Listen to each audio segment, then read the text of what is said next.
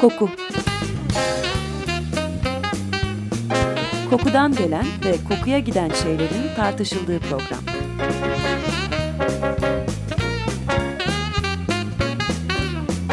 Hazırlayan ve sunan Vedat Ozan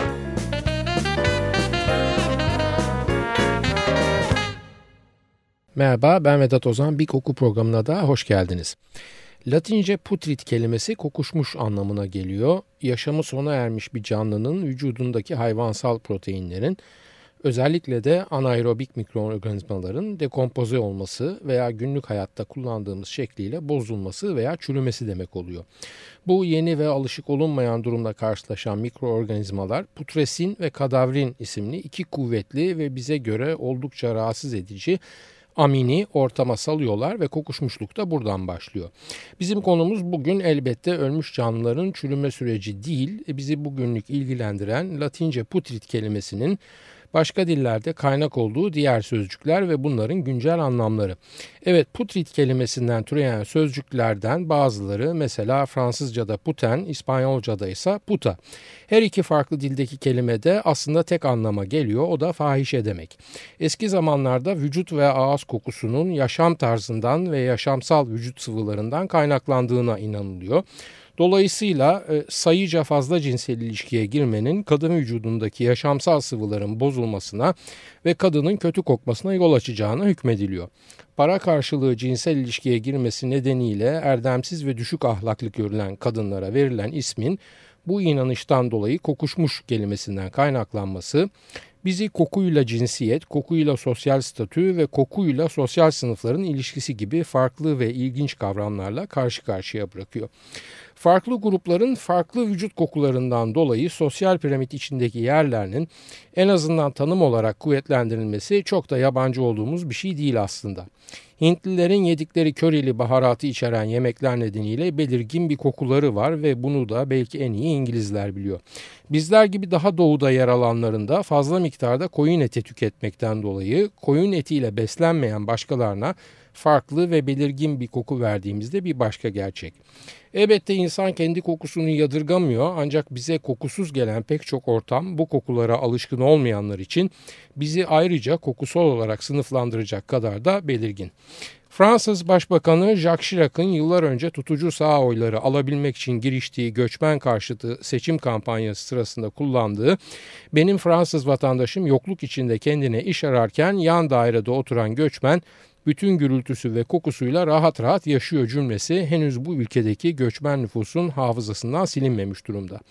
Benzer yaklaşımları Amerika Birleşik Devletleri'nde yaşayan beyazların siyah nüfusa gösterdikleri tepkide de görebiliyoruz. Bir güney kasabasında Sınıflar ve Kastlar isimli çalışmasında sosyal psikolog John Dollard, beyazların herhangi bir kaynaşmayı imkansız kılacak şekilde siyahları kötü ve keskin kokulu olarak tanımladıklarını yazıyor. Onun bulgularına göre bu zenci kokusu sadece yaşam koşullarına veya sosyal statüsüne bağlı değil, bunlardan bağımsız olarak en temiz zencide bile rastlanabilen bir olgu. Ancak kokularından hoşlanmamaları elbette beyazların zencileri evlerinde hizmetçi olarak işe almalarını engellemiyor. İşin kötü tarafı birisine 40 gün deli derseniz deli olur derler ya, siyahlar da aynen böyle bu etiketi kabullenmiş durumdalar ve bu da aslında onların durumunu daha da kötüleştirmekten başka bir işe yaramıyor. Kendilerinin gerçekten kötü, dikkatinizi çekerim farklı değil kötü koktuğuna inanan ve bunu benimseyen siyahlar da bu kokuyu maskelemek için en ağırından parfüm ve deodoranlara saldırıyorlar. Bu ürünlerin hesapsız kullanımı da aslında kültürel bir ayrımın önüne tabii ki geçemiyor ve bu kez de beyazlar kötü koktukları için bu kadar çok parfüm kullanıyorlar diye yargılarını pekiştirip bu ayrımı önüne geçilemez bir kısır döngü haline dönüştürüyorlar. Oysa tarihin her safhasında koku kullanımı buna benzer yargılarla değerlendirilmiyor. Özellikle veba döneminde insanların kesinlikle uzak durdukları temizlenme alışkanlıklarının bütün Avrupa'yı bir lağım çukuru gibi kokutmuş olduğunu biliyoruz. O dönem inanılan cildin gözeneklerle kaplı olduğu ve yıkanarak temizlenmenin ciltteki bu gözenekleri açarak cildi daha savunmasız hale getireceği bu yolla da salgın hastalık mikrobunun vücuda çok daha kolay nüfuz edeceği şeklinde. İşin ilginci herkesin kötü koktuğu bir ortamda mevcut kokuyu kötü olarak tanımlamakta alışma ve uyum sağlama gerçeklerinden dolayı oldukça zor olduğundan yıllarca da böyle leşler gibi mutlu mutlu yaşayıp duruyorlar. Sadece ve sadece havadaki kokunun hastalıkların kaynağı olduğuna inanan ve bunun önüne geçmek için cildimizdeki gözenekleri bile kapalı tutmak için yıkanmayı reddeden Avrupalılar neden sonra mikrop ve bakterilerin başka yollardan da mesela ellerden de bulaşabileceğini fark ediyorlar. Hatta buna ilk uyananlardan biri de doğum anında veya doğum sonrasında ölümlerin artması nedeniyle e, bu konuya kafa yoran bir doktor olan Macar doktor Zemelweis. Zemelweis diyor ki arkadaşlar hastalığa sebep olan ve ölümle sonuçlanan doğumların veya doğduktan sonra ölen bebelerin hayatına mal olan e, hastalıklar havadan değil ellerimizden de bulaşabilir. Bu nedenle hastanın yanına girdiğimizde veya doğum yaptırırken ellerimizi önceden yıkasak hiç fena olmaz. Böyle diyor da ne oluyor? Elbette inanılmaz bir şekilde dalga geçiliyor ve sonunda alaylara dayanamayıp Avusturya'ya nakli mekan yapıyor. Yani kaçıyor Doktor Semmelweis. Allah'tan aynı imparatorluk içinde komşu iki ülke Macaristan ve Avusturya. Herkesin birbirinin aynı gibi kötü kokmadığı veya farklı kültürel kokuların birbiriyle kaçınılmaz olarak çarpıştığı dönem ve ortamlarda ise iş biraz değişiyor. Bu kez alışma ve uyum sağlamanın yerine ya uzak durma ya da tolerans gösterme devreye giriyor. Sosyolog Robert Parks'ın bir Hintli arkadaşı beyaz bir kızla evlenmek istediğinde ailesinden şöyle bir mektup alıyor. Diyor ki babası eğer hiçbir başka geçerli neden seni yolundan döndüremiyorsa bari en azından karın olacak Anglo-Sakson'un doğal kokusunun bu beraberliği imkansız hale getireceğini en kısa zamanda görmeni dilerim. 1930 yıllarında Avustralyalı iki maden arayıcısı Leahy kardeşler altın bulmak için Yeni Gine'ye gidiyorlar. Kardeşlerden biri günlüğüne bu siyahlar tahammül edilemeyecek kadar kötü kokuyor diye not düşüyor. İşin ilginci madalyonun öbür yüzü de bundan farklı değil. Beyazların kokusunu daha önce hiç koklamadıkları kadar beter bir koku diye tanımlayan Yeni Gine yerlileri de mümkün olduğu kadar Leahy kardeşlerden uzak duruyorlar. Hatta onların gerçekten insan olup olmadıklarından bile kuşkuya düşüyorlar ve bu kuşkuları da ancak Lehi kardeşler sonunda çekip gittiğinde bütün kabile toplanıp onların tuvalet olarak kullandığı kulübeye girip havayı koklamaları ve idrar ve dışkılarının kokusundan onların da aslında insan olduklarına sonunda karar vermeleriyle son buluyor. Asyalıların vücutlarında çok az tüy ve bizlere göre de oldukça az apokrin yani kokulu ter bezesi var. Hem tüy azlığı hem de apokrin bezesinin azlığı bir araya gelince bu durum bizlerle karşılaştırıldığında çok daha hafif ve neredeyse yok denecek bir vücut kokusuna sahip oldukları gerçeğine getiriyor bizi. Onlara göre hatta belki kendimizle mukayese edince bize göre de sarı ırkın herhangi bir kokusu yok. Bu sosyal hayatın içine bir kodlama normu olarak girdiğinde bunun dışındaki örnekler için hayat biraz zorlaşıyor. Japon donanmasında vücudun belli belirsiz kokması demek komutanlıktan çok ciddi bir uyarı almak demek. Düpedüz ter kokmaksa direkt askerden ihraç edilmekle sonuçlanabilecek önemli bir talihsizlik. Temel besin olarak pirinçle beslenen Asyalılarla ilgili bir diğer ilginç olay da Vietnam Savaşı sırasında Vietkong'un beyaz Amerikan askerlerinin varlığını vücut kokularından çok net algılaması. Süt ve sütlü ürünlerle beslenen bu nedenle de cepheye bol bol süt tozu gönderen Amerikan Genelkurmayı neden sonra bu duruma uyanıyor ancak iş işten elbette geçmiş oluyor onlar uyandıklarında. Bu süt tozları ben ilkokul ve ortaokul dönemindeyken Amerikan yardımı adı altında bize de bol bol gönderilirdi.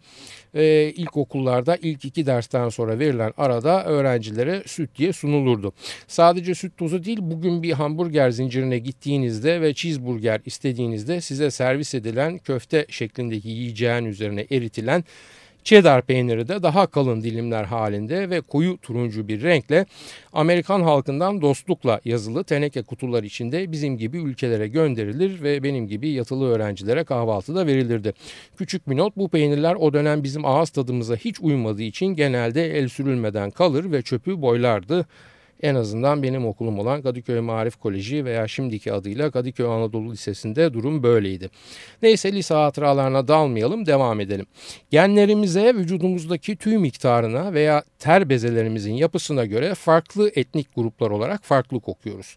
Ekrim bezemiz yediklerimizin tere dönüştüğü en önemli kokusal karakter kaynaklarımızdan biri. Baharatlı bir yeme alışkanlığı, baharatlı bir vücut kokusu demek. Ancak sadece bu da etkili değil etnik bir koku karakteri karakteri için.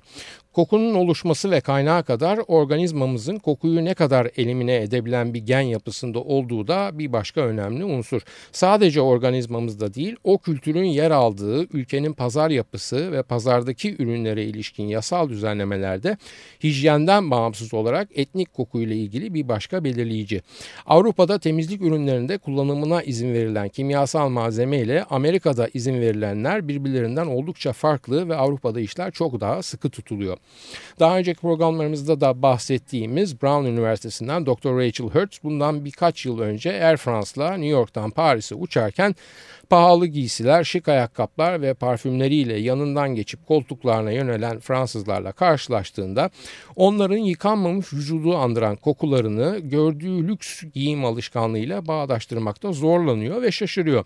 Daha sonra bu konuda özellikle vücut kokusu konusunda uzmanlaşmış bir kimya mühendisi arkadaşıyla tartışırken bunun bir moda alışkanlığı veya yıkanma azlığından kaynaklanmadığını, Fransa'daki deterjan endüstrisinde terden dolayı giysilere aktarılan yağ asitlerinin yıkanma işlemi esnasında giysiden ayrışmasına sebep olacak bazı kimyasalların kullanılmadığını öğreniyor. Bu kimyasallar kullanılmıyor çünkü Fransızların endişesi giysiden ayrışacak yağ asidi kokusu kalıntısı değil, bu ayrışmayı sağlayacak kimyasalların yıkama işleminden sonra ne olacağı. Yani bu kimyasallar atık olarak doğada çözülebiliyorlar mı? Çözülebiliyorlarsa bu ne kadar sürede ve ne pahasına gerçekleşen bir çözülme? Karar verme kıstasları bu düzenleme yapılırken Fransızların. Bu yasal endüstriyel düzenlemenin sonucunda da bir Fransız duştan yeni çıkıp taze yıkanmış çamaşırlar ve giysiler giyinse bile temizliğinden bağımsız olarak bir Amerikalıya oranla farklı ve ağır kokabiliyor. Kendi ülkesinin kokusuz ve tırnak içinde temiz kokusuna alışık bir Amerikalı içinse bu durum elbette dikkat çekici ve şaşırtıcı oluyor. Kokuların en hafif olduğu ve temiz koku peşinde en çok koşulan ülkenin Amerika Birleşik Devletleri olduğunu size bir kez daha hatırlatayım bu arada yeri gelmişken.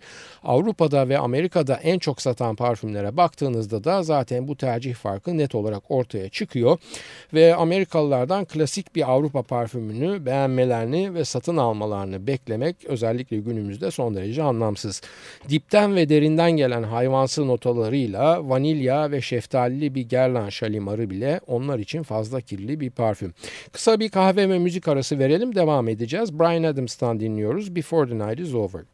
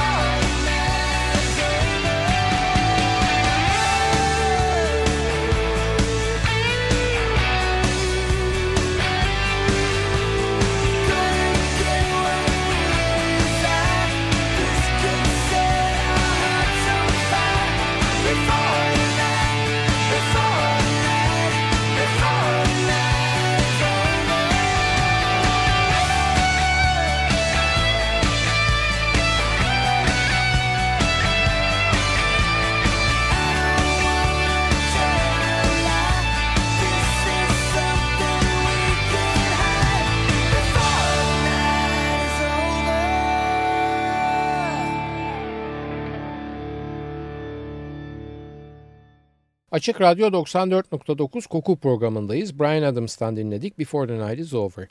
Efendim demiştik Orta Çağ Avrupa'sında yıkanmak sağlığa yönelik bir tehdit olarak algılandığından pek tercih edilmiyordu. Ve temizlikten sadece bazen el ve yüz bazen de giysilerin yıkanması o da çok sık olmamak üzere anlaşılıyordu. Bunun ötesinde bir hijyen anlayışı bugün anladığımız anlamda yoktu. Hem içeride hem de dışarıda yoktu. Çünkü sokaklar da pislik içindeydi. Bildiğiniz gibi bir yoruma göre Yerlerdeki pisliğe basarak çoraplar veya eteklerin kirlenmesinin önüne geçmek için ayakkabılarda günlük kullanım olarak yüksek topuklar bu zamanlarda kullanılmaya başlamıştı. Üstelik hem kadın hem erkekler topuklu ayakkabı giyerdi. Gerçi erkeklerinki hep daha kısaydı ama sonuçta bugün anladığımız anlamda seksi bir çağrışım falan da yaptığı yoktu bu yüksek ölçülerin. Sadece üst baş fazla kirlenmesin derdindeydi insanlar. Sadece Orta Çağ Avrupa'sında değil yeni kıtada da işler elbette çok da farklı değil. Tabirimi mazur göreceğinizi ve beni bağışlayacağınızı umuyorum. Ve bu eski kıta yeni kıta ilişkisinde pek çok şeyin aslında imam cemaat örneğinden hareketle şekillendiğini söylemek istiyorum. 1860 yılında Boston'da 177.840 nüfus var ve bu nüfusun karşılığında şehirde 3910 adet seyyar banyo küveti mevcut. Seyyar banyo küveti dediğim zaman lütfen bunu akarsuya müsait olmayan ve gideri bulunmayan küvetler olarak anlayın. Diyeceksiniz ki yuh yani 170 bin kişiye 3900 banyo küveti ne pisliktir. O zaman ben de size aslında Boston'un o dönem uzak arayla en temiz Amerikan şehri olduğunu söyleyeceğim. Aynı tarihte New York eyaletinin baş şehri olan Albany'de Kaç tane küvet var biliyor musunuz? 19 tane var efendim.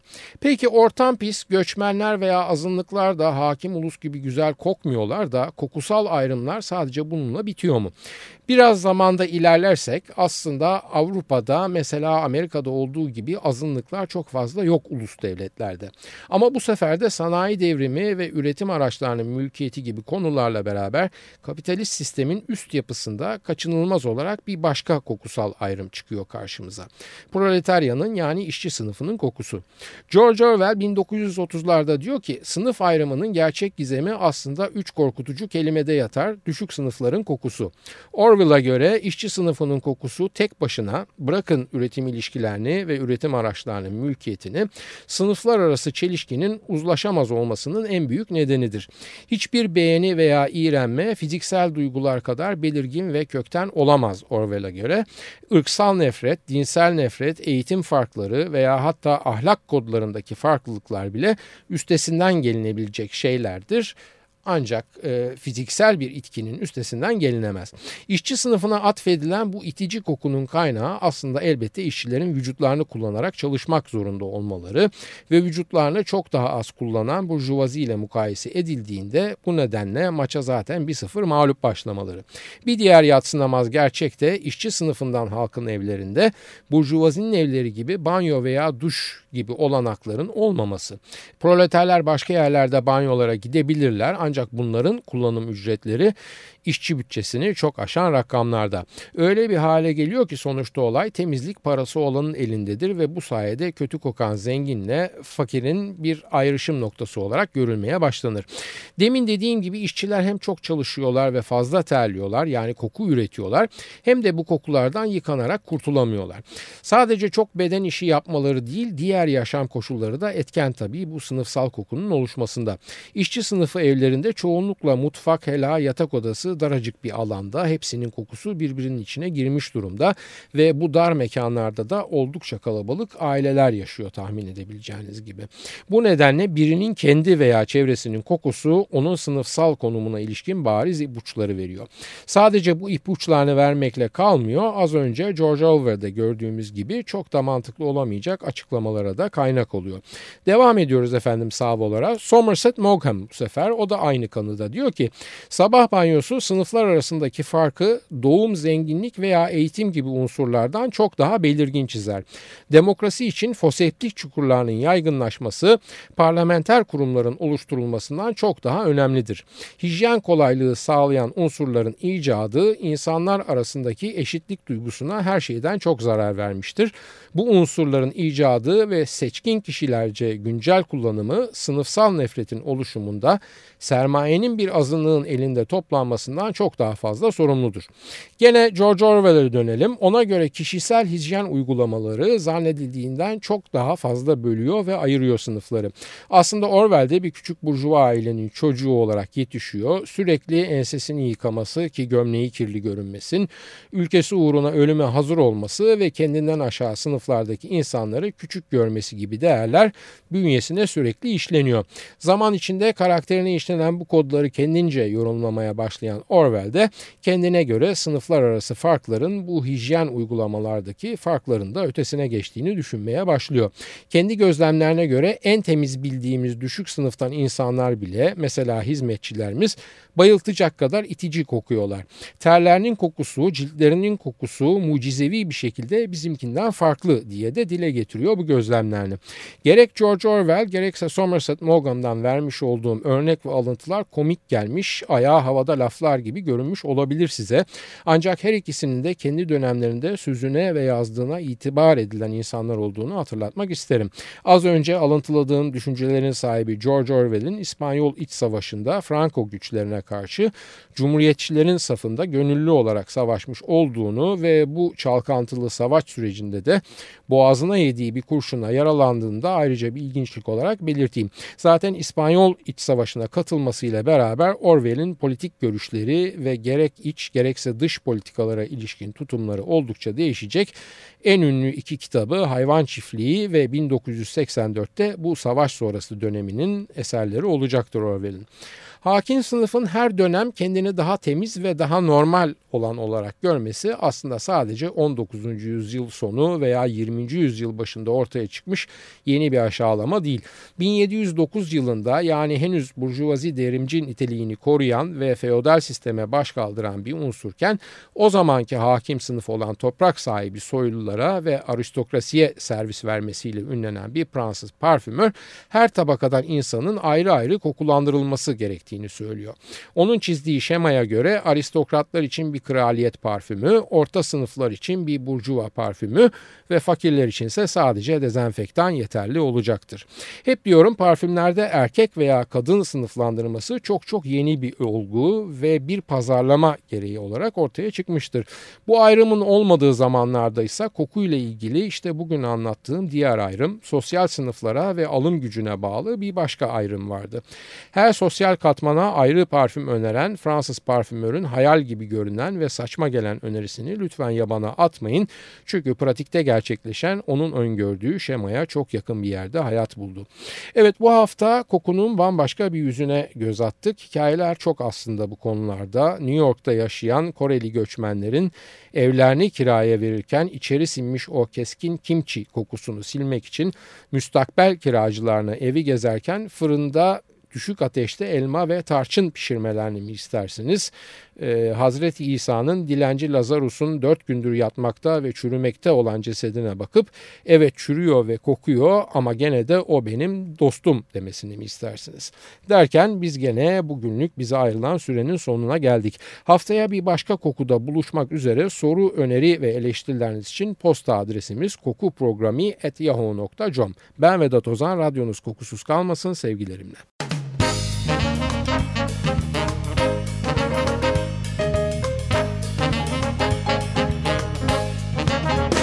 Koku Kokudan gelen ve kokuya giden şeylerin tartışıldığı program.